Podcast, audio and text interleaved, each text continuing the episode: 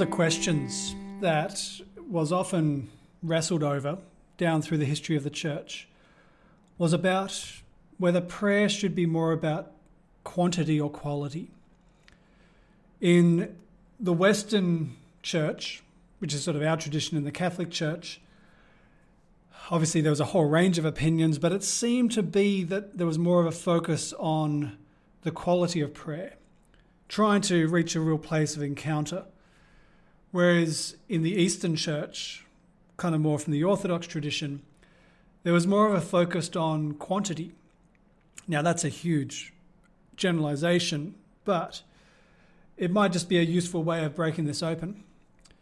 That when you think about love, some people will say that the word love is spelt T I M E, that it's more about just spending time with someone.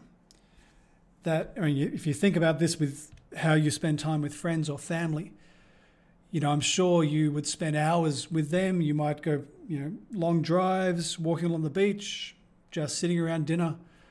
And I'm sure you never get anxious about how distracted you are. You know, I've never met someone who says, I think I should stop talking to my friend because every time I talk to them, I get distracted. Because we just seem to assume that just spending time with them is enough.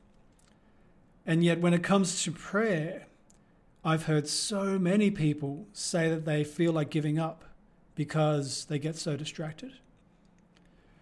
So maybe there's a point where we need to say that simply spending time or wasting time is a good thing. You know, I once heard it described that prayer was basically defined as wasting time with God. That there is something about the nature of relationship where even if it doesn't seem like anything's happening, you are growing deeper in love. And you are growing as a person. You're growing in faith. You know, if you think of prayer as being like food, you know, you sit down and eat dinner and you don't necessarily see yourself growing taller or wider for that matter. I mean, sometimes you do, but a lot of the time you eat and you don't really think about it, but you eat because you know you have to. It's not necessarily about the quant- about the quality of the experience. You, you don't expect every meal to transform your life, but you do expect it to sustain your life. So maybe we need to think more of prayer in this way. You know, in the Orthodox tradition, they had this, this strong idea of praying constantly. And so they had this idea of like the Jesus prayer, where they would simply repeat over and over again this prayer of saying, Lord Jesus Christ, Son of the living God, have mercy on me, a sinner. And they would repeat this endlessly throughout the day as they were working, as they were doing ordinary stuff around the fields. And the idea was that the prayer would just become part of you. It was almost like you're breathing, but it meant that you were constantly meditating. You know, and so in, in the last episode where I spoke about meditation, and aware that this can seem like a, a really hard thing to do, down through the history of the church, there have been ways where people have found simple ways to meditate. You know, very ordinary ways to just sit in the truth. Jesus loves me. You know, God delights in me. It might just be taking a scripture and repeating it over and over again. Or maybe just simply taking the word Father and repeating that. And I think this is where it brings us back to this essence of what are we encountering in prayer? You know, when I spoke about meditation in the last episode, normally these days, the only time we hear people talk publicly about meditation, it's more in the sense of Eastern mysticism. And it's a, it's an idea of meditation which has probably come more from a Buddhist tradition, where you're trying to enter into a space of nothingness, an absence. And there's this belief that you are somehow reaching enlightenment by leaving behind all your feelings and all your desires, and you just enter the nothingness. Christian meditation is the complete opposite, because we're not encountering nothing, we're encountering someone, You know, we're trying to go beyond our broken desires and untrained feelings and inside of us, but we're seeking to now master those things by encountering the one who loves us, the one who transforms us. And this, I think, is where it brings us back to this meditation on the love of the Father. You know, when Jesus taught us to pray, he taught us the Our Father.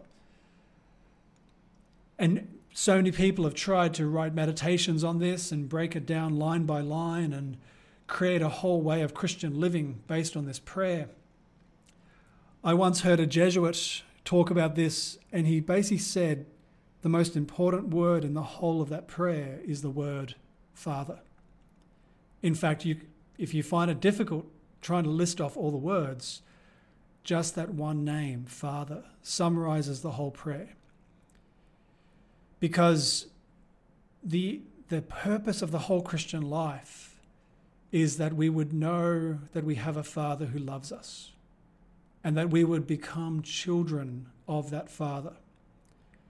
So as I said, what we're meditating on is the love that God has shown us. We're, we're meditating on how God has shown us that love through Jesus Christ. As Jesus says, if you've seen me, you've seen the Father. So as you meditate on the mercy and compassion and the grace of Christ, this becomes a window into the grand mystery of the heart of God. And so we need to learn how to encounter. Sometimes that encounter involves a prayer which just is unending, as in something like the Jesus prayer. But really at the heart of it, we're trying to bring ourselves to a place where we can just know that we have a Father and that we are loved. So I think, if I can say it this way, the, the goal of prayer and the goal of the Christian life is to learn how to be a child. You've got to learn how to be a son. You've got to learn how to be a daughter. We live in the world as though we are orphans. We live as though our Father has abandoned us and that we're, we're left on this planet to try to survive, to make up the rules as we go, to try to just get by with whatever joy and pleasure we can find. And so we end up living in this self-sufficiency. We, we end up fighting and struggling and, and all of the struggles we have with rejection and defensiveness. That, that's because we, we're operating like orphans.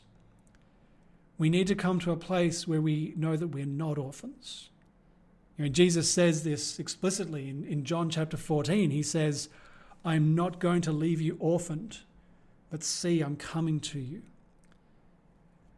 He, he then pours out the Holy Spirit upon us, the Spirit which says that, you know, you've not received a spirit of fear, but you have received a spirit of adoption, a spirit that cries out, Abba, Father. This is the spirit that animates the heart of prayer. You know, as I said in the last episode, prayer is not about trying to make a sacrifice to appease this distant God. It's about learning how to rest in the arms of that God. And that can be the hardest journey to take. You know, depending on what your experience of life has been, there's a good chance that you have lived very self-sufficiently. And your walls of defensiveness and fear dominate your life. The idea of being able to make yourself a child again.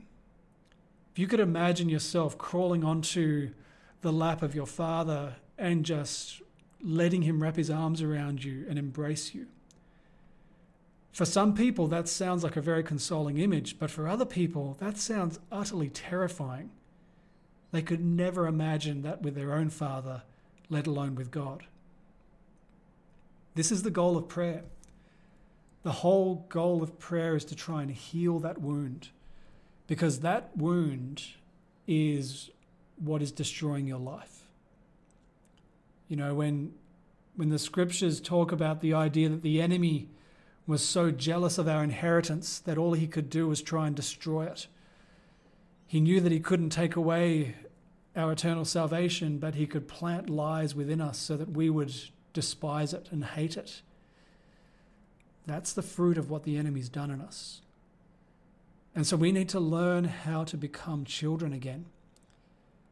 And so really, at the heart of prayer, there has to be this praying for the grace of the Holy Spirit, praying for this grace of adoption, that we could call God Abba, that we could learn to rest in the arms of the Father, that we could, we could let God delight in us. If you think how many times you go through life and you've done something amazing, you've just performed something beyond your ability, and you naturally look around to see if anyone saw it, if anyone acknowledged it. Does anyone recognize how hard you're working? And so often we're disappointed because no one knows or no one cares. But if in those moments you can look up and realize that you have a Father who delights in you, you've got a Father who saw that. He rejoices over it. He knows your stress. He knows your pain. He knows how much you're trying. And he delights in you. That's meditation. That's prayer right there. And, and, and that is, that's the essence of the encounter you're looking for. You know, when we talk about encountering God in prayer, we're not looking for a feeling of consolation. We're, we're, we're looking for a truth of knowing that God is there and that God delights in you. And that's something which goes beyond feelings. That, that's something which is deep in the core of your being. You know, if you can allow God to see you and to acknowledge your goodness and to rejoice over you, I think you're going to find that you experience a lot of healing. And I think you might find that your whole way of living life starts to change. If we can learn how to be sons and daughters of God, we're going to find that very quickly we reach a place of real maturity in prayer. Because prayer will no longer be an effort talking to someone distant, but it will just be the most natural thing, resting in the arms of the one who loves us.